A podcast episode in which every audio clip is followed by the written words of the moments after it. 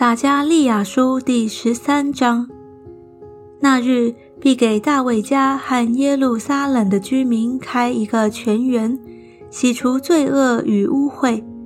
万军之耶和华说，那日我必从地上除灭偶像的名，不再被人纪念，也必使这地不再有假先知与污秽的灵。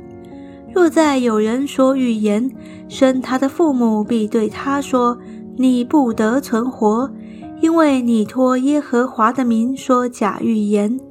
生他的父母在他说预言的时候，要将他刺透。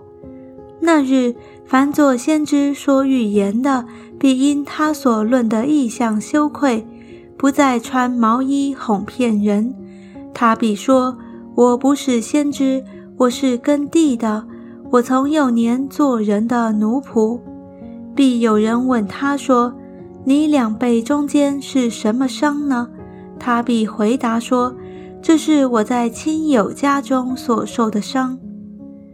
万军之耶和华说，刀剑啊，应当兴起，攻击我的牧人和我的同伴，击打牧人，羊就分散。我必反手加在微小者的身上。耶和华说，这全地的人，三分之二必剪除而死，三分之一人必存留。我要使这三分之一金火，熬炼他们如熬炼银子，试炼他们如试炼金子。他们必求告我的名，我必应允他们。